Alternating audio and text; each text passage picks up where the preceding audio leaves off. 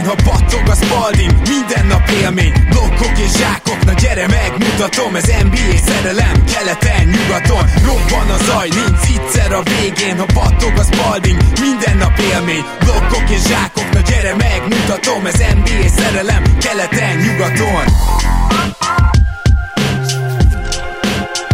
Éjjó! Szép jó napot kívánok mindenkinek! Ez itt a Rep City keleten-nyugaton podcast, a mikrofonok mögött pedig Zukály, Zoltán és Rédai Gábor. Szia Zoli! Szia Gábor, sziasztok, örülök, hogy itt lettek. Na ma egy picit helyzet jelentünk a Jordan könyvvel kapcsolatban. Nem feltétlenül azon van a hangsúly, hogy ez a dolog hol jár, mert ugye említettük nektek, hogy őszre átkerült a, a kiadás valószínűleg késő őszre, legkésőbb karácsonyra, de ugye azzal kapcsolatban viszont rengeteg dolgot tudunk nektek elmondani, hogy mi az, amit mi észrevettünk, mi az, amiért várjuk a, a kész terméket, és mi az, amiért szerintünk érdemes, vagy épp nem érdemes elolvasni. És hát mielőtt még ebbe belemennénk, azért van egy-két téma, amit szerettem volna így feldobni. Nem is egyeztettem Zolival se, úgyhogy neki is újdonság lesz, de ugye volt egy adásunk a Black Lives Matter mozgalommal kapcsolatban, vagy annak a mozgatórugóival leginkább. Rengeteg-rengeteg visszajelzést, főleg dicséretet kaptunk érte, és ezt azóta is köszönjük. Például tegnap is érkezett így egy, egy levél volt, aki még csak most járott. Próbáljátok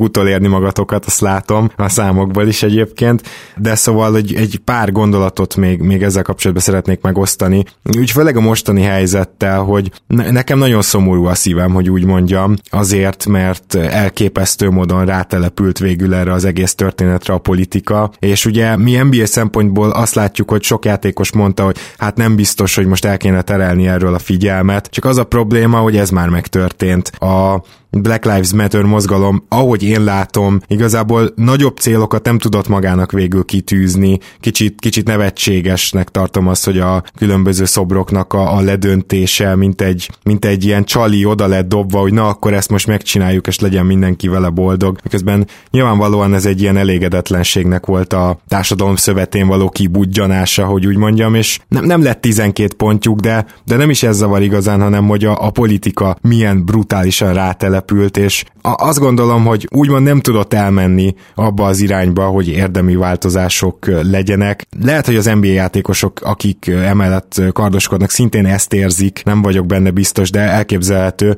Úgy érzik, hogy még ennek lenne egy olyan kifutása, ami felé nagyon nem megyünk most. Minden esetre ezt akartam elmondani, hogy, hogy az elmúlt hetek történései alapján inkább szomorú a szívem, mint sem, hogy tudnék örülni annak, hogy egy pozitív társadalmi változást látok beindulni úgy kezdem, ami már egy ilyen kis ilyen menekülőnek hangozhat, hogy ez egy borzasztó nehéz téma, és kifejteni, főleg innen, illetve akár erős, markáns véleményt formálni borzasztóan nehéz, és valahogy mindig megalapozatlannak tűnik akármennyit is olvas utána a szituációnak az ember. Ennek nagyon egyszerű okai vannak. Egyrészt nem ott élünk, másrészt pedig ugye nem fekete a bőrünk színe, ami már valahol önmagában, ha nem is invalidálja azt, amit mondanánk, de, de legalábbis nehéz ténylegesen olyan kontextusba helyezni, illetve mi, mi szemszögünkből átérezni azt, amin, amin átvennek az amerikai színesbőrű emberek, afroamerikai emberek, és az teljesen egyértelmű, hogyha van is markáns üzenete a Black Lives Matter-nek, ami, amire szerintem igennel válaszoltunk, tehát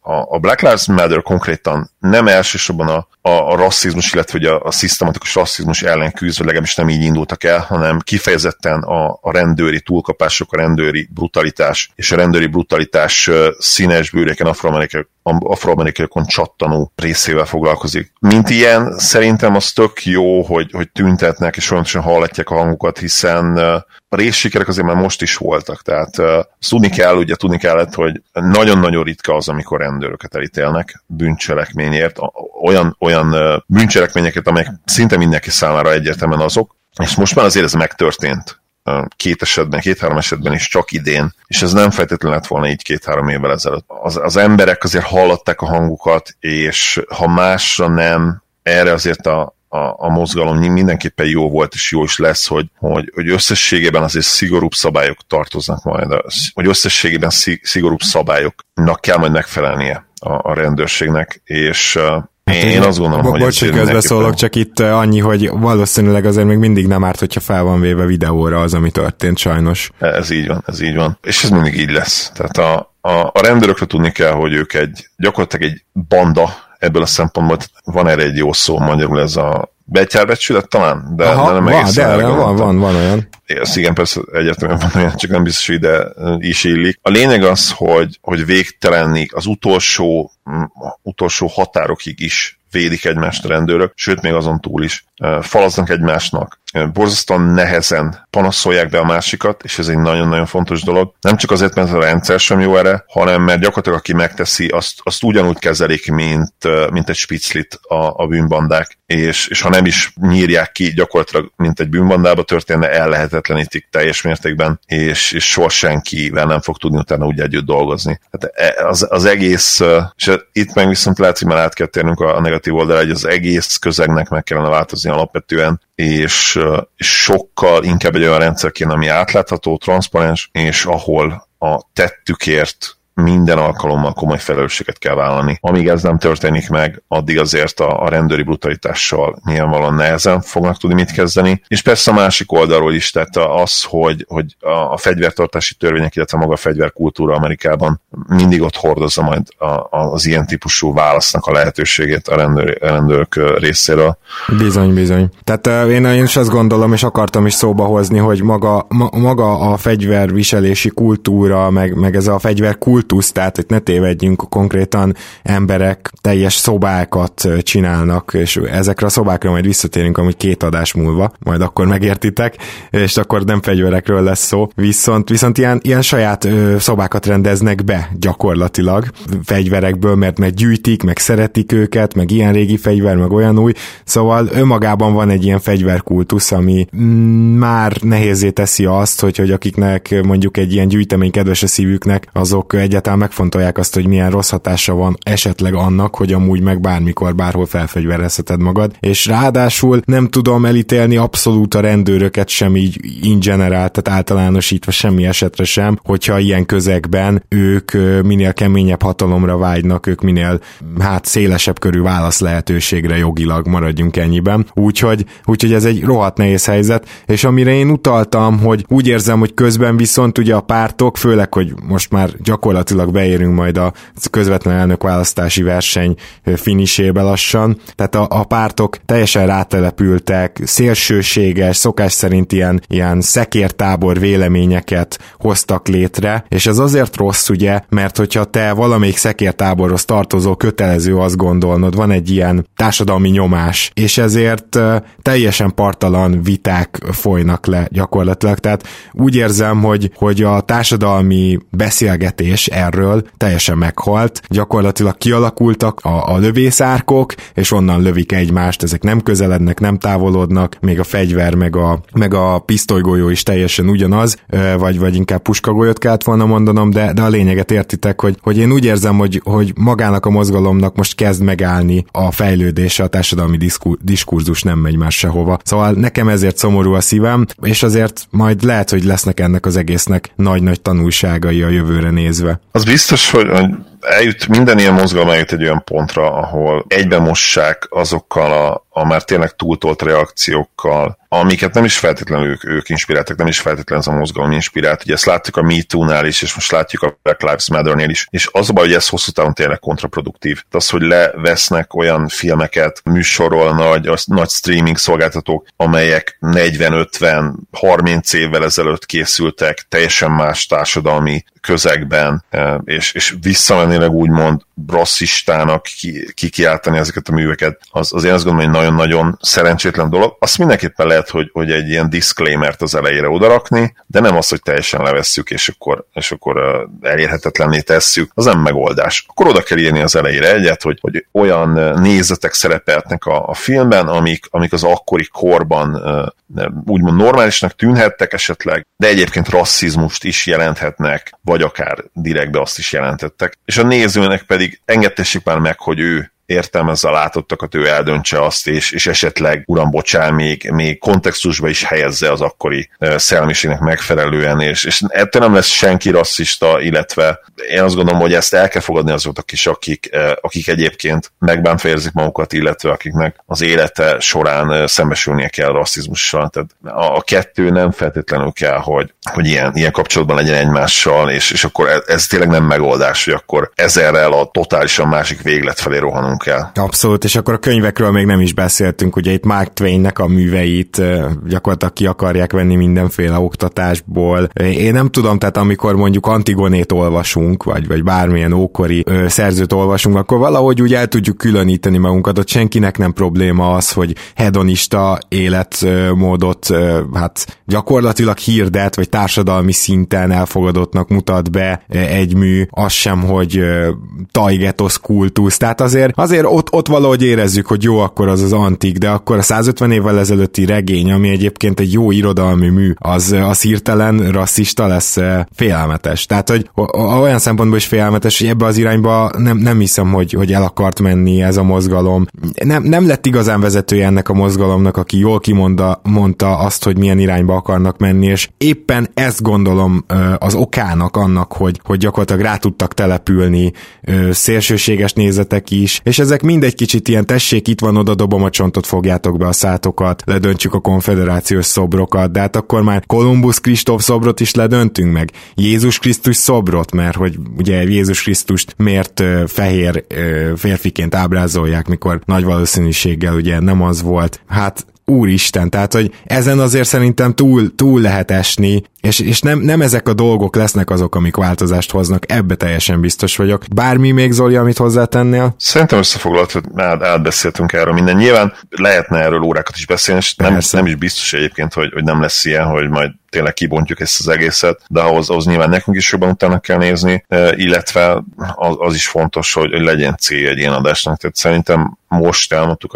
az általános véleményünket, ami nem feltétlenül biztos, hogy, hogy százszerzalékosan helytálló, nyilván ezt mindenkinek magának kell eldönteni. Ha esetleg igény lenne egy, egy komolyabb beszélgetésre, jelezzétek felénk, és akkor átbeszéljük. Bizony, bizony. Na de akkor folytassuk Kevin durant el, mielőtt még Jordan neznénk egy picit, mert hogy ugye Durant azt mondta, hogy persze azért nyilván megbeszélte volna a csapattársaival, meg átbeszélte volna, meg nyilván a, ahogy a csapat döntő is lehet, hogy úgy döntött volna, de most úgy érzi, hogy ha nem lenne sérült, akkor sem menne Orlandóba.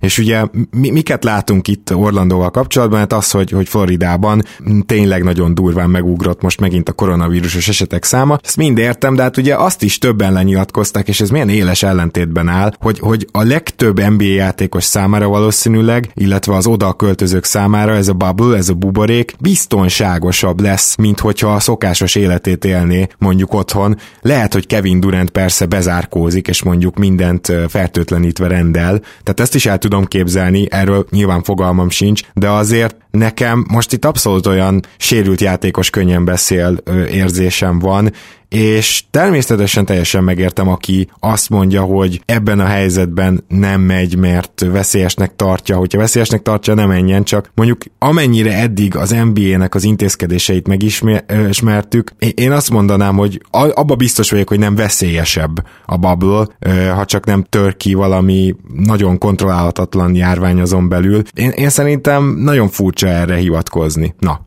valószínűleg kevésbé veszélyes, tehát egy, ez valamennyire kontrollált környezet, és azzal érveltek sokan, az ő otthonuk az az igazán kontrollált környezet, de ez valószínűleg nem igaz, és azért gondolják ezek a játékosok így, hogy az ő otthonuk az inkább kontrollált környezet, mert az az illúzió van meg, hogy azt te irányítod te saját otthonodba. De tudjuk, hogy azért ez nem feltétlenül így van, főleg, hogyha valakinek vannak gyermekei, ha, ha el kell menni az orvoshoz, ha ide kell menni, oda kell menni, például a Bubble-ben ott van az orvos helyileg, tehát bármi, bármi problémád van, nem kell elhagynod azt a, azt a valamennyire zárt közeget. És, és csak a statisztikákban indulunk ki, akkor, akkor valószínűleg azt a választ kapnánk, hogy igen, a Bubble biztonságosabb. Amiért mégis úgy érzik a játékosok, az az, hogy, hogy a saját környezetüket szerintük ők irányíthatják, de ez egyébként nem így van. Ugyanez a példa jutna eszembe a, az, hogy te vezetsz egy autót, vagy vagy az önjáró autók. Ugye az önjáró autók minden statisztika azt mondatja velünk, hogy sokkal biztonságosabbak, mégis az emberek többsége azt gondolná, hogy az a biztonságosabb, amikor ő vezet, mert, mert akkor az ő kezébe van az irányítás, de hát tudjuk, hogy ez igazából nem így van, mert ha egy kamionnál elalszik, egy kamion sofőrje elalszik, és átmegy a te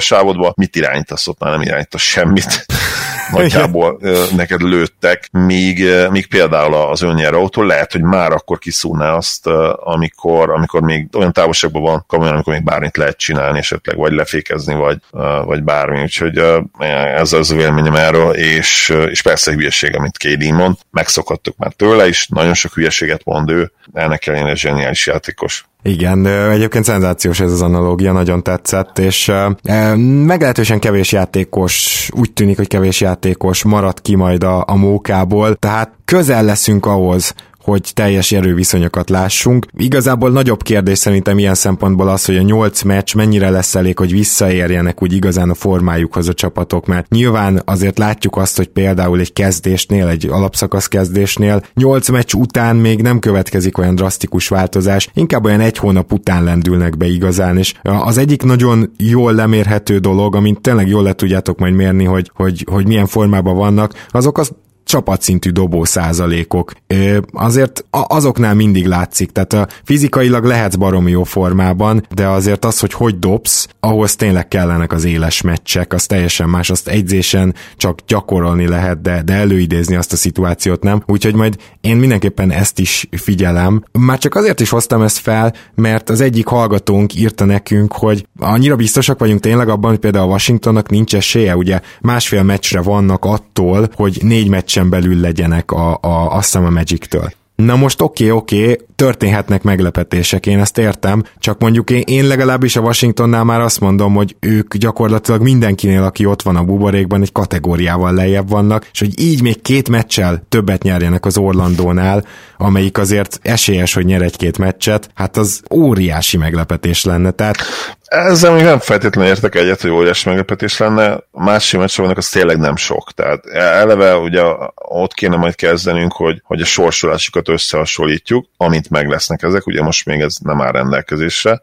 illetve hát azt meg lehet nézni, azt hiszem, hogy, hogy konkrétan mely csapatokat fognak játszani csapatok, mert ezt tudjuk, ugye? Hát nagyjából. Csak azt nem tudjuk, hogy milyen időpontokban. Igen, de nem csak ez, hanem ugye van még egy-két olyan csapat, akinek elfogynak a, a, az ellenfelek, mielőtt lejátszaná a nyolcadik meccset. Igen, akkor, akkor viszont ott még kell variálás. Úgyhogy a Pándi Gergő barátunk is írta, hogy most már jól lenne látni egy schedule, így gyakorlatilag egy hónappal a kezdés előtt? Hát ezt jól mondod, igen, egy hónappal igen. a kezdés előtt. A másik dolog, ami eszembe jutott egyébként, hogy én nem vagyok abban biztos, hogy pszichológiailag nem -e lesz esetleg egy könnyebb szituáció a játékosoknak az, hogy nézők nélkül játszanak. Megmondom, miért gondolom ezt, mert ugye van az a mondás, hogy, hogy edzésen sokkal könnyebb jól dobni, és és bár ténylegesen lesz tétje a meccseknek, ugye tudjuk, hogy lesz tétje, hiszen hivatalosan folytatódik a szezon, de, de az, az, hogy nem lesznek nézők, az egy olyan nálam ilyen Jolly Joker faktor, ami miatt az se lepne meg, hogyha, hogyha nem tudnának százszerzalékosan felpörögni a csapatok, mert a, az, hogy te tényleg fel tudj pörögni, annak nagyon nagy része azért az, hogy ott vannak a nézők, és hogy 20 ezer ember előtt játszol, gondolom én. Én soha nem játszottam, hogy 20 ezer ember előtt, csak elképzelni tudom azt, hogy, hogy milyen érzés lehet, és ne, nem fogják tudni szerintem reprodukálni azt az adrenalint, és, és ennek lehet nyilván negatív része is, de lehet pozitív oldala is, mert a, a kihagyott dobóhelyzetek azok sokszor tényleg a tét nagysága miatt vannak, és, és nem biztos, hogy az agyuk ugyanúgy felfogja majd azt, hogy itt hatalmas tét van, mintha teltházas igazi playoff hangulatban lejátszott meccsek lennének majd. Úgyhogy ezt nagyon-nagyon kíváncsi várom, hogy hogyan fognak reagálni a játékosok, mert szerintem nem egyértelmű ez, és, és itt lenne jó, ha lenne már végre a műsorunknak egy, egy sportpszichológus hallgatója, egy, egy sportpszichológus barátunk, akit ilyenkor tudnánk zaklatni ezekkel a dolgokkal, de hát sajnos még, még ez nem jött el, úgyhogy egy újabb felhívást intézünk. Ha hallgat minket, a sportpszichológus, könyörgöm, keressen meg minket. Igen, mert, mert amúgy ez tényleg marha érdekes téma, és tényleg mi van akkor, hogyha valójában felszabadultabbak lesznek. Még jobb dobó százalékok, még jobb támadó játék, még extra védekezések. Lehet, Igen, mert ugye edzésen szoktunk hallani ilyen, ilyen tök őrült dobó teljesítményekről, meg amikor egy Kevin Durant a, a Rucker Parkba játszott, mindent bedobott az ember, mert, mert neki ez egy edzőmeccs, és semmi tét nem volt gyakorlatilag, és ezeknél a Pro EM meccseknél is mindig látjuk, hogy rohadt jól dobnak a profik mindig. Persze benne van az is nyilvánvalóan, hogy, hogy félamatőrök ellen játszanak, vagy nem annyira jó játékosok ellen nem olyan védekezés kapnak, de szerintem az is benne van, hogy, hogy teljes mértékben tét nélküliek ezek a mérkőzések. Na, akkor így röpke 20 perc után térjünk át mai adásunk fő témájára, bár azt is szerintem körülbelül egy 20 percre lőjük be, ez pedig az, hogy kicsit helyzet jelentsünk nektek Michael Jordan könyvéről, illetve Ronald Lazenby könyvéről, aki Michael Jordannek a, a gyakorlatilag eddig legjobban sikerült, vagy leghíresebb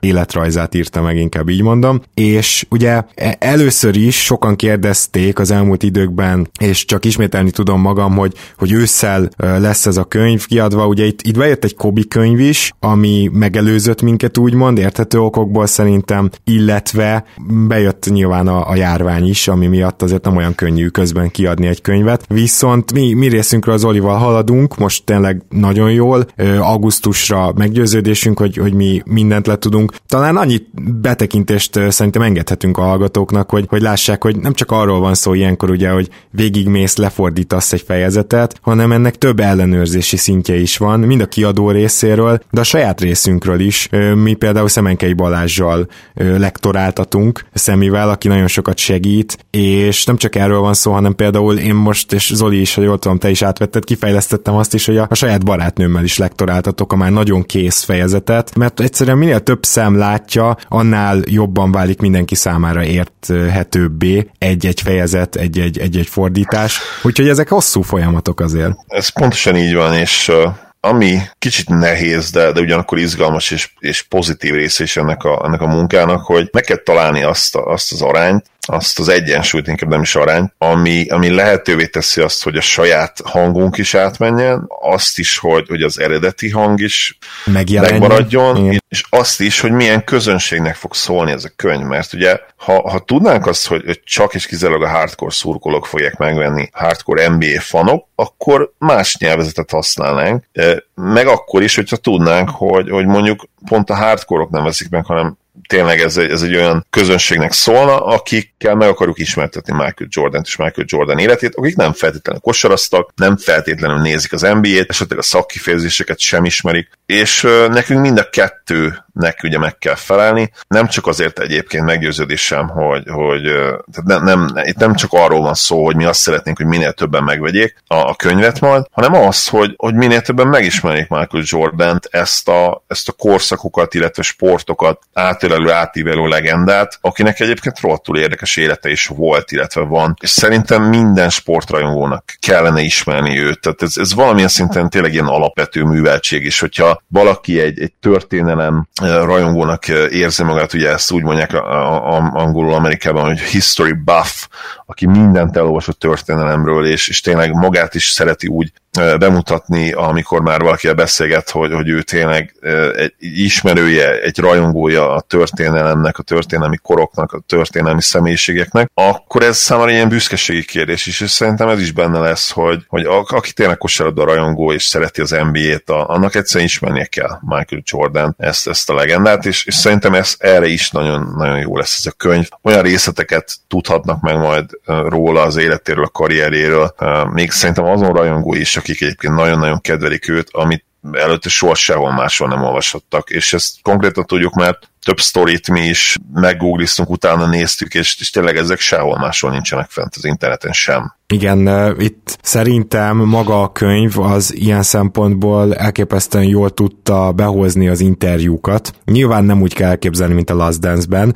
bár egyébként a Last Dance is inkább csak mondatokat vágott be néhol, tehát így, így már jobban, így már jobban hasonlít a könyv, de rengeteg személy megszólal egy adott időről, és köztük Jordan is, és ami még érdekesebb, hogy ugye sokat olvassuk Jordanről az akkori nyilatkozatait, mondjuk például egy 89-es szezonban, aztán mondjuk hogy mit nyilatkozott a 89-es szezonról mondjuk 97-ben, és hogy mit nyilatkozott 2012-ben. Ezek is elképesztő belátást engednek abba, hogy egyrészt, hogy Jordan milyen csökönyösen, makacs módon tudja a saját álláspontját még utólag is valahogy igaznak látni. Nagyon ritkán fordul elő vele az, hogy, hogy belátja, hogy valamit tényleg máshogy kellett volna csinálnia, és éppen ezért, amikor ezek a ritka alkalmak vannak, akkor ak- akkor pedig szerintem nagyon-nagyon extra meglepetést tud ez okozni. Ugye az egyik ilyen szezon az a 37 pontos szezonja, amiben hát gyakorlatilag csúcsra ért Jordannek az a fajta hozzáállása, hogy jó, akkor ő már pedig mindent, nem csak a pont királyi címet akarja, hanem mindent irányítani akar a csapattal kapcsolatban. Ez egy nagyon durva adat, szintén a könyvből, hogy az egyhal, több mint az egyharmadát a csapat összmezőny kísérleteinek ebben a szezonban Jordan követte el. Ez, azért ez, ez így Juzic százalékban valami egészen észveszejtő lehet, és hogyha belegondoltok abba, hogy ebből a Jordanből lett aztán egy olyan játékos, aki, és a könyv is ezt is nagyon jól leírja, hogy pontosan hogy, hogy, hogy a csapatnak is alá tudta magát rendelni. Erre meg volt egy taktika, amit gyakorlatilag Phil Jacksonik találtak ki, ez a három negyeden keresztül játsz, játsszuk a triangle-t, a negyedik negyedben meg, meg nyerd meg nekünk a meccset. Tehát, hogy amíg ez a taktika és Phil Jackson nem jött el, addig Michael Jordannek a gyakorlatilag nagyobb, vagy jobban érdekelte őt az, hogy, hogy 37 pontot dobjon akár, mint az, hogy a csapata ezzel mennyire eredményes hosszú vagy rövid távon. Igen, viszont az is nagyon érdekes, és ez, ez kicsit ellentmondás, és valahol mégsem, hogyha majd elolvasatok a könyvet, hogy, hogy minek köszönhetően tudott ő 37 pontot dobni. Pont annak köszönhetően egyébként, hogy volt előtte egy edzője, Dean Smith, és ez konkrétan egyébként ez egy elhangzó mondat a könyvben, hogy én azért tudtam Jordan szemszögében, én azért tudtam 37 pontot átlagolni az NBA-ben, mert Dean Smith megtanította nekem, hogy hogyan használjam az én elképesztő fizikai adottságaimat. És, és ott még nem volt Jordan kész csapatjátékos, ez teljesen egyértelmű, de már a saját önmaga előző verziójához képest már ott elképesztő fejlődésen ment keresztül, és, és úton volt úgymond, és, és ez a nagyon érdekes, hogy, hogy látni végig azokat egyébként a kölyök baseballtól kezdve egészen 12 éves korától kezdve azokat az állomásokat, amelyek lehetővé tették azt, hogy belőle egy világklasszis sportoló, és talán a földgolyó legjobb sportolója legyen. És, és az a nagyon érdekes, és valahol félelmetes is, hogyha ez a vonat úgymond bármelyik állomáson egy kicsit kisiklott volna, lehet, hogy ma nem beszélnénk egyáltalán Michael Jordanről, de azt szinte biztos, hogy nem beszélgetnénk arról, hogy mi fordítjuk az ő könyvét. Igen, igen, igen, és ugye ez ilyen központi szervező gondolata is a könyvnek többször visszatér, hogy a csillagok helyes együttállására Jordan is mondja, hogy jó időbe kellett jó helyen lenni, tehát hogy, hogy e- erre nagy szüksége volt természetesen. Konkrétan addig elmegy MJ, hogy ha, ha North Carolina-ban még azt a mindent eldöntő dobást a Final Four-ban az első évében, amikor megnyerték, és egyébként kicsit spoileres, de utána valószínűleg jobb csapattal, még a következő két évben lényegesen jobb csapattal ez nem sikerült már. Hogyha ő ott azt a dobást nem dobja be, ő úgy gondolja, hogy, hogy nem lett volna messze ilyen karrierje sem. Igen. Tehát, tehát hogy... gyakorlatilag egy dobásra levezetés, és nagyon érdekes, és soha nem tudjuk meg, hogy ez így van vagy nem. Nem tudjuk meg, mert egyszerűen egy alternatív valóság kéne hozzá, ahol, ahol, ki, ahol kihagyta azt a dobást. Lehet, hogy tök ugyanaz a játékos lett volna, én még azt megkockáztam, lehet, hogy még jobb lett volna, de az is lehet, és talán ez a legvalószínűbb, hogy, hogy nem lett volna ennyire jó. Például ugye ez a dobás, és amikor utána hazajött nyáron, na akkor már kezdhetett felkészülni arra, mert hőssé vált nyilvánvalóan a, Wilmingtonban, tehát kezdhetett felkészülni arra, hogy itt akkor tényleg így nagy átrendeződés lesz. Tehát képzeljétek el, hogy, hogy egy ilyen hősként jössz haza, akinél már tudják, hogy ezt tudja, hogy NBA játékos lesz, hamarosan pénzért kosárlabdázik, és hazamész abba a közösségbe, a családhoz, és, és, és igazából érzed azt, hogy két-három éven belül te leszel messze a, a, a legtöbbet kereső, neked lesznek a legszélesebb lehetőségeid a családból, miközben még mindig a, a fiúk maradsz ugye a szüleidnek nyilvánvalóan, tehát ezekkel a dolgokra így mondjuk elkezdheted felkészülni, például hogyha nincs ez a dobás, akkor erre nem kezd el felkészülni ilyen hamar valószínűleg, és hogy miért mondom ezt, mert ez is ilyen baromi fontos Michael Jordannél, hogy ő milyen eszement jól viselte a hírnévvel járó hihetetlen nyomást. Én nem azt akarom mondani, hogy szent volt, és a könyv se fogja ezt mondani, ezt azért most megerősíteném, tehát még, még, még azt gondolom, hogy arra is találunk utalást a könyvben, hogy amikor már a, a, megvolt az első felesége, még, még azért akkor sem tudott mindig kizárni, hogy is mondjam csak, bizonyos jellegű saját programokat, de emellett ő ugye, és erről már korábban is beszéltünk, rengeteget járt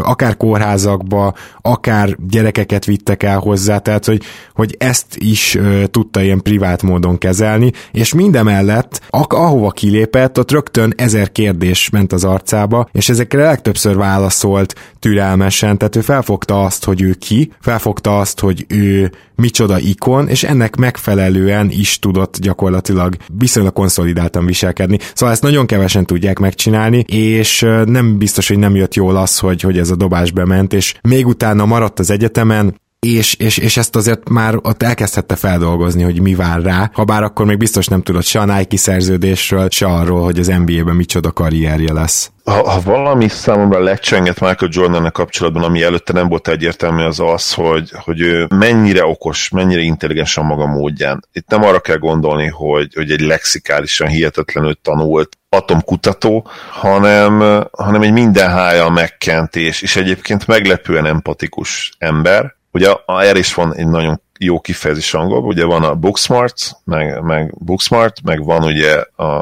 a Street Smarts, és a Street Smart, Street Smarts az ugye a főnév, és, és a Street Smart a, a, a melléknév, és, igen. igen, és mj ez borzasztó módon igaz, tehát ő, ő a végtelenség Street Smart, és, és ezt minden féle szempontból ki tudta használni a karrierje során, és, és ha van egy másik kifejezés is, amit, amit utálok, meg szeretek is. Egyrészt utálok, mert mindenkire rámondják, és szeretem, amikor valakire tényleg igaz, ez pedig a self-made. És, és az MJ-re abszolút igaz, és még akkor is igaz, mert kockáztatom, hogyha nyilván nagyon-nagyon sokan segítették. A már említett Dean Smith mellett a családja, mindenkit segítenek, tehát a, a szó legszorosabb értelmében nincsen self-made sikeres ember, de, de MJ-re abszolút igaz annak az értelme a szónak, amit, amit, amit általában használják, hogy, hogy ő tényleg megcsinálta saját magát és a saját maga szerencséjét, talán jobban bárki más, nem csak a sport történelemben, de úgy egyébként a, a business oldalán is. Tehát ez az ember ma több milliárd dollárt ér. Igen, sőt, ha ma, ma születne, vagy, vagy most, most lenne ebbe az aktív időszakában, a, akkor szerintem még lehet, hogy nagyobbat kaszálna. Csak erről, ezzel kapcsolatban egy rövid idézet a könyvből, mert hogy azt azért hangsúlyoznánk, hogy itt a Street Smartot ne ú, feltétlenül a, a hip-hop berkeken belül Lee Street Smartra próbáljátok fordítani, tehát azért ő nem, nem ilyen, ilyen gettóra vasz volt, vagy nem is tudom, hogy ezt hogy lehetne úgy, úgy fordítani, ha, mert mert ugye egyáltalán neki nagyon fontos volt, és ezért is volt sokaknak szimpatikus, hogy egy konzervatív vidéki családból származik, ahol így nagyon jól megtanították az alapvető értékekre, az illedelmességre, ami sütött is róla egyébként, hanem éppen egyzésen csesztette a csapattársait, akkor főleg a média előtt. És ugye az ő, ő neki ez a street smart, ez, ez gyakorlatilag az, hogy amiben ő jó volt, azt ő nagyon durván ki tudta aknázni. E, e, ezt, ezt tudnám mondani. Az a szemben, mint hogyha mondjuk nagyon művelt vagy, az egyáltalán nem biztos, hogy ettől még ez, ez megtörténik. Lehet, hogy életed végéig művelt maradsz anélkül, hogy ezt ki tudnád aknázni. Na de maga akkor az idézet. A szurkolók és az ellenfelek is kezdték felfogni, hogy Jordan felemelkedésének íve sokkal meredekebb és messze-messze magasabbra tör, mint bárki képzelte volna. David Falk 1987 nyarán osztotta meg megfigyeléseit erről. Ha fel akartál volna találni egy média sportolót és sztárt egy személyben a tévésportok érájában, legyen kápráztató tehetség, se túl magas, se túl alacsony, jól beszélő, vonzó, elérhető, konzervatív értékrendű, egészséges, tiszta, természetes, nem túlzottan jó fiús, és legyen benne egy kis ravasság, Michael-t találtad volna föl. Tudom, jó hosszú mondat, de azért érzitek, hogy, hogy gyakorlatilag ilyen, ilyen tökéletes volt arra a mindent áthidaló sztárságra, amiben ő belecsöppent, és ezt tudta kihasználni gyakorlatilag. Abszolút, és, és ezért is lehetett az, hogy, hogy a, hogy a chicagói fehér üzletemberek is imádták őt, és, és gyakorlatilag, amikor ugye a 80-as évek végén megnézted, a, akkor, akkor szinte ilyen nézőket láttál akkor is, vagy sőt, talán akkor még ez még inkább igaz volt, és őket is el tudta élni Michael Jordan, de, de ugyanakkor, meg, ha már egy említetted a gettót, a gettóban élőket is el tudta élni. Tényleg áthidaló volt, ahogy mondtad, és, és félelmetes belegondolni abba, hogy ma ezt mennyire ki tudna aknázni az internet korában. Ú, igen, igen, elég durván. A másik, amit én még szeretnék most kiemelni nektek a könyvből, ezt egyébként, ezt a beszélgetést az Zolival most ilyen 4-5 órán át tudnánk folytatni, csak nem akarunk mindent lelőni, de ezt még engedjétek meg, hogy kiemeljem. Nekem elképesztően tetszik, ahogy a könyv foglalkozik a Bulls, és főleg az egyzői stáb, de ugye a tulajdonosi GMI kör és az egyzői stáb közötti akár ö, ilyen, ilyen, hát intrikákkal talán ez a legjobb szó, de folyamatos ilyen ellentétek voltak, és addig, amíg ezek az ellentétek megvoltak, addig nem is lett igazán sikeres a Bulls. És akkor, amikor már mindenki végre egy irányba tudott nagyjából nézni, és talán azt is mondhatjuk, hogy amíg mindenki egy irányba tudott nézni, na addig tart a Bulls sikerkorszaka. Szóval ez is óriási bizonyíték számomra, amit a mai NBA-ben is látok, és, és úgy érzem, hogy értek is, hogy mindennek klappolnia kell. Bajnok csapat csak talentből nem jön össze. Ha szerencsék volt, akkor se. Tehát szervezeti szinten, egyzői szinten nagyon sok mindennek egybe kell lenni. Talán egy kivételt tudok, a LeBron James által gyakorlatilag csodaként megnyert bajnoki cím a Golden State ellen, tehát annál a Clevelandnél én egyáltalán nem érzem azt, hogy az kiemelkedő lett volna maga a franchise, vagy, vagy szervezetileg.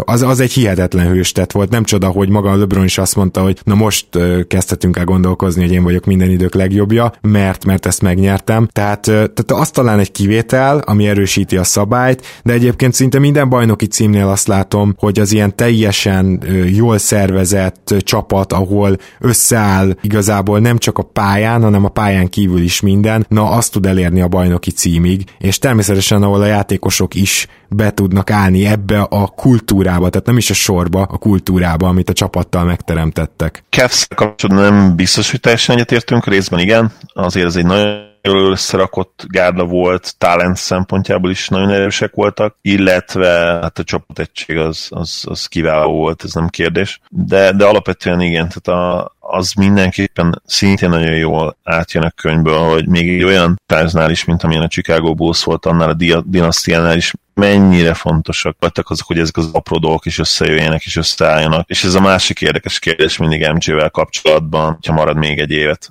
Ezt is meg tudjátok majd a könyvből, nagyon-nagyon közel állt ahhoz, hogy az utolsó egyetem évére is visszamenjen, és hát ha, ha az utáni, utána következő évben megy a draftra, egy teljesen másik franchise-nál landol, teljesen másik szituációban, bár, bár lenne egy olyan lehetőség, hogy egy ilyen alternatív valóságokat is megnéz, megnéz valahogy, mert én, én nagyon-nagyon kíváncsi lennék, hogy, hogy egy másik közegben mit hozott volna ki magából MJ. Én is. Kerje. Főleg, hogy tényleg a Bullsnak a közege a kezdetek kezdetén annyira nem volt profi, hogy az ma nevetségesnek tűnik. Tehát biztos vagyok benne, hogy a most legkevésbé profi franchise alatt volt több szinttel a Bulls, amikor, amikor megérkezett oda. Tehát... Mondjuk akkor ez ére sajátosság is volt, hogy nem véletlen hívják a kokain érának. Jó, csak mondjuk azért ott is azt gondolom, hogy a, a, az a pár kiemelkedő csapat, és ugye főleg a Boston és a Lakers, amit így a 80-as évekről egyből kapásból fel tudunk sorolni, azt gyanítom, hogy azért ők szervezeti szinten is sokkal előrébb jár, jártak. Nem, nem véletlen akart MJ ugye a Lakersben játszani, az volt az álom. Igen, mondjuk ott volt, ha jól tudom, egy korábbi North Carolina játékos Vörti, aki, akihez nagyon szívesen csatlakozott volna, tehát hogy ez is, ez is motiválta őt. Mi, miután már a North Carolina-ba játszott azóta, azután folyamatosan hordott ilyen North Carolina-s melegítőt, akkor már nagyon megszerette a csapatot, és utána folyamatosan nyomta a gombot a vezetőségnél, hogyha kijött a draftra valaki a, a volt csapatából, akkor, akkor létszi azt, létszi azt draftoljátok, meg cseréljünk érte, meg ilyesmi, szinte azt se érdekelte amúgy, hogy jó játékos, vagy illik a csapathoz, legszívesebben telerakta volna a North Carolina-sokkal a boost. Tudta azt, hogy Dean Smith rendszerébe jött, és nagyon vicces és érdekes, hogy ő eredetileg gyűlölte a North Carolina-t, a Tar Heels, mert NC State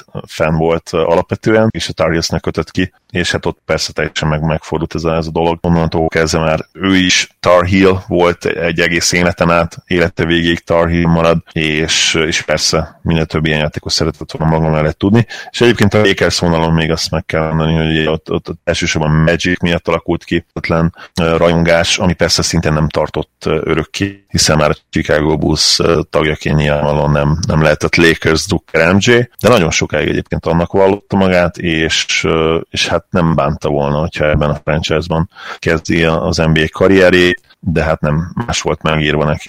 Illetve a könyvből azt is majd megtudjátok, hogy bizony Magic Johnson-t meg kifejezetten nem is meggyűlölte, de egy, egy ellenszenves riválisnak tartotta, azt hiszem ez a pontos kifejezés. És akkor szeretnék ide a végére még egy idézetet, mert hogy képzeljétek el, hogy, hogy ezek a bizonyos harcok, amik folyamatosan dúltak a franchise-on belül, ezeknek az egyik legviccesebb része az volt, hogy amíg Phil Jackson nem lett hát vezetőegyző, addig ugye Tex Winter, akit, akit gyakorlatilag Kraus felfogadott, hogy na majd ő a háromszög rendszerrel tanácsokat ad, na addig semmiben nézték az egyzők. Tehát Elbek is és, és Doug Collins is a saját útját járta, és ezért hát nagyon érdekes volt az is, hogy Jordan játékára ez milyen hatással volt, illetve hogy ki az, aki, aki másfele vitte Jordant. És, és ilyen nyilvánvaló ellentétekkel évek teltek el. Most ezzel kapcsolatban olvasnék. A játéka is új stílus irányzatot teremtett, főként új rutinjával, a rendszeres dajkálós zsákolásaival.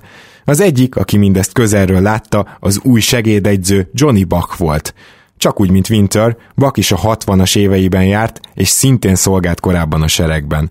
A veterán tréner legutóbb a Golden State Warriors vezetőegyzőjeként dolgozott.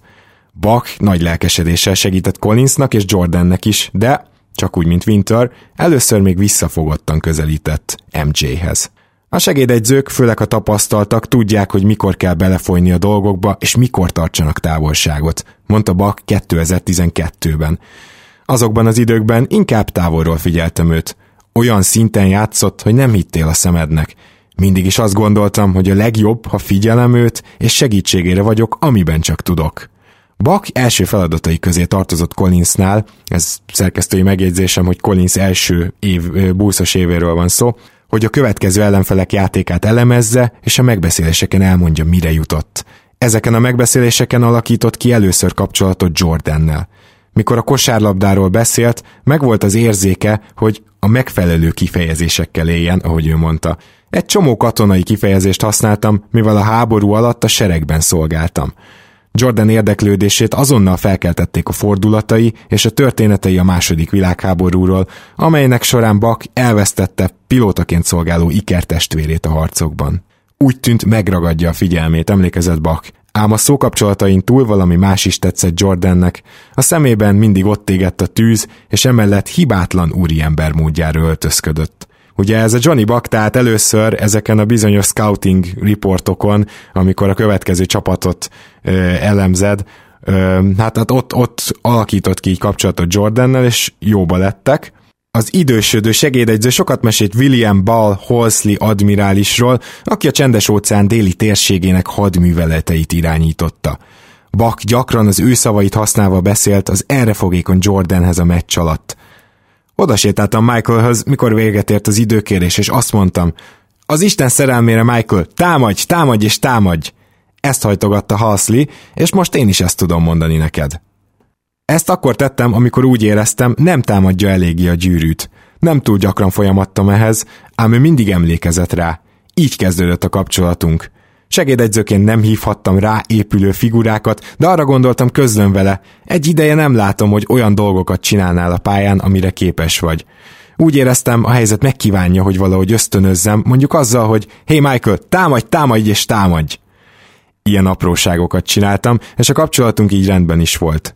Jordan hamarosan elkezdett személyi egyzőjeként hivatkozni Bachra, és az egyző által közvetített üzenet igazi mantrájává vált a szezon során.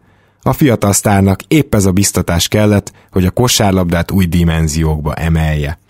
Na most azt képzeljétek el, hogy mindezt az a Tex Winter is végignézte, ezt a támadj, támadj, támadj felfogást abban a szezonban, aki ezzel ellentétben azt szerette volna, hogy a csapat támadjon, és ne Jordan. És ez a Tex Winter még három évig gyakorlatilag, vagy két évig nem jutott szóhoz. Tehát oda jött egy új segédegyző, aki azt gondolta, hogy hát milyen jó lenne, hogyha Jordan 37 pontot dobta, és ez meg is történt. Tex Winter meg ott pillázott a pad végén. Úgyhogy, úgyhogy én nekem ezek nagyon izgalmas izgalmasak voltak ezek az egyzői ilyen ellentétek. Nem tudom, Zoli, te hogy vagy vele.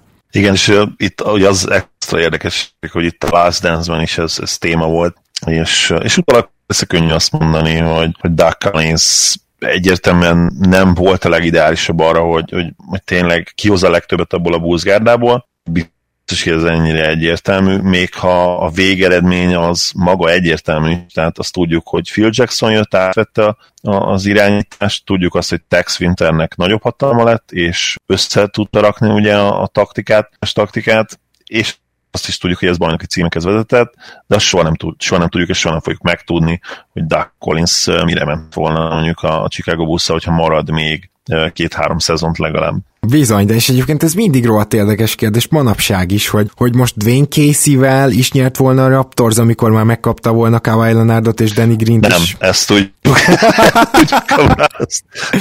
nem, no way. Nem, nem, oké. Okay. Oké, okay, viszont azt is tudjuk például, hogy ugye Mark Jacksonnal semmi esetre sem nyert volna a Golden State, hiszen majdnem tök ugyanaz a csapat. Jó, nyilván Green felemelkedése megtörtént, de azt, az is kicsit körnek is köszönhető. De majdnem tök ugyanaz a csapat elkezdett egy űrkosárlabdát játszani, teljesen hát új dimenziókba helyezve a, a csapat. Jackson nagyon jó védekező edző volt. Korábbi érákban én azt mondom, hogy nyerhetett volna. Az biztos, hogy ebben az érában ő nem nyerhetett volna ezzel a warriors mert soha nem tudta volna kinyitni a játékokat támadásban eléggé ahhoz, hogy, hogy, hogy a sikere vezessen. És ha tudjuk, hogy ebben az érában azért elsősorban nagyon fontos, hogy mindig a védekezés, ez mindig így is marad, de, de gyakorlatilag most már hosszú évek óta elit támadó csapatok nyernek csak. Hát sőt, most már ott tartunk, hogy elit támadó és elitvédő csapatok nyernek csak. Gyakorlatilag itt is a Clevelandet tudom egyébként kivételnek hozni, aki ugye inkább csak elit támadó csapat volt. Na de, na de most például egy Kenny Atkinson elküldése, Zoli, az, az akkor most ez a kategória, mert teljesen így van bearangozva, hogy Kenny Atkinson felhozta a csapatot, fejlesztette a fiatalokat, de most majd egy ennél jobb egyző kell, és hogy így tudjuk, hogy ennél jobb egyző kell, tehát ő meg, megkapta Kenny Atkinson bármennyire is a lehetőséget arra, hogy, hogy bizonyítson, mert én, én nem érzem én, ezt. Én Kenny Atkinson fan vagyok, és ő az egyik oka annak, amiért az Irving Durant duo ellen fogok szurkolni a következő években. Egyébként sem lett volna nagyon nehéz ezért számomra, tegyük hozzá, de, de az, hogy ő gyakorlatilag kicsinálták, az, az nekem nagyon nem tetszett, és igen, én azt gondolom, hogy ő ez a kategória lehet. Szerintem nagyon-nagyon jó edző, nagyon jól kezeli a fiatalokat. Te akkor megnézted volna, meg nem? kellett volna még nézni. Abszolút megnéztem volna, és sajnálom, hogy, hogy elküldték őt. És szerintem neki lesz munkája elég hamar. Ó, ebben én is egészen biztos vagyok. Ugye beszéltem arra az atletikes cikkről, ahol azt írták, hogy valószínűleg egy nagy egyző keringő indul be majd a nyáron, ami hát most már tudjuk, hogy inkább az ősszel lesz. Na de akkor ennyit a Jordan könyvről, annak kapcsolatairól. Reméljük, hogy ti is annyira várjátok, hogy, hogy meglegyen, mint mi. Nem csak azért, hogy túl legyünk a fordításon, igazából én azt is alig várom, hogy végre egybe elolvashassam, mert egybe magyarul elolvasni azt a luxust, azt, azt nem engedhetjük meg magunknak, csak majd a legvégén mi is. Minden esetre a sportkönyvek.hu-n érdemes nézelődni, ott ugye majd elérendelhető lesz, illetve meg fogjátok találni valószínűleg rengeteg könyves polcon, és akkor jövő héten, a minden igaz, akkor végre elbúcsúzunk a nyolc kiesett csapatunktól is. Így van, és uh, nem is tudom, lehet, hogy már most is előrendelhető, az tudjuk, hogy egy ponton előrendelhető volt, aztán ugye jött minden, a, a korona, illetve szegény Kobe Bryant uh, sajnálatos halála. Megnéztem, és... az előrendelhető, úgyhogy akár most is lehet már megrendelni, nem is kis Így van, és azt már előre szeretném mondani, hogy, hogy ki fogunk sorsolni majd a nézőhallgatóink között több példányt is. Minimum ötöt, én azt, mondanám, azt mondom most, de jó lenne, hogyha tíz is összejönne, és, és, és nagyon várjuk már ezt, ezt a dolgot. Még fogunk beszélni a könyvről, még lesznek idézetek, és, és tulajdonképpen még, még el sem kezdtük még promózni ezt a dolgot, és, és majd ezt, ezt meg fogjuk tenni valószínűleg nyár végétől ősszel, és, és nagyon reméljük azt, hogy, hogy ti is várjátok ezt a, ezt a dolgot. Azért ez egy abból a szempontból is különleges nyilvánvalóan, hogy, hogy mi, mint podcast, a, a podcastünk két tagja fordítja ezt, ezt a könyvet. Tényleg ilyen, ilyen gyermekünk úgymond ez, ez a dolog, nagyon komoly energiákat beleadunk, és, és mindent meg fogunk tenni, hogy, hogy gyakorlatilag a végeredmény olyan legyen, amit ti is elvártok. És azért is mindent megteszünk, hogy a következő podcastekre is igaz legyen ez. Addig is, Zoli, köszi, hogy voltál ma is. Örülök, hogy itt lettem. Szia Gábor, sziasztok! Kedves hallgatók, nagyon szépen köszönjük a figyelmeteket, illetve a támogatásotokat. Jó sokan vagyunk ugye patreon.com per keleten-nyugaton oldalon. Ott havonta egy dollár a minimum, amit beállíthatsz, ennél akár nagyobbat is, és így tudsz minket támogatni és a munkánkat, illetve ne feledkezzetek el a sok-sok oldalról, ahol megtaláljátok találtok minket. Hamarosan jövünk. Minden jót, sziasztok!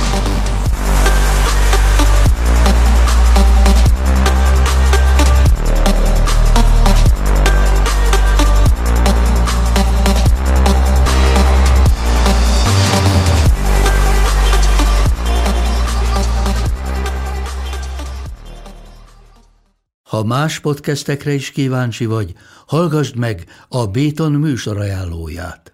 El tudod képzelni, hogy a podcastet, amit éppen most hallgattál, fél év múlva már a mesterséges intelligencia generálja? Mi sem. De ha érdekel, eljött már a gépek lázadása. Hallgass bele az Embertelen podcastbe. Orsós Lajos vagyok, a műsor házigazdája. Egyelőre még élőben. Egyelőre. Fedezzük fel együtt, hogyan ismerkedik, randizik, mesél és vitatkozik Betty és Péter, két teljesen mesterséges intelligencia. Lajos, a podcast címét mond még egyszer, Léci. Oké. Okay. Embertelen podcast.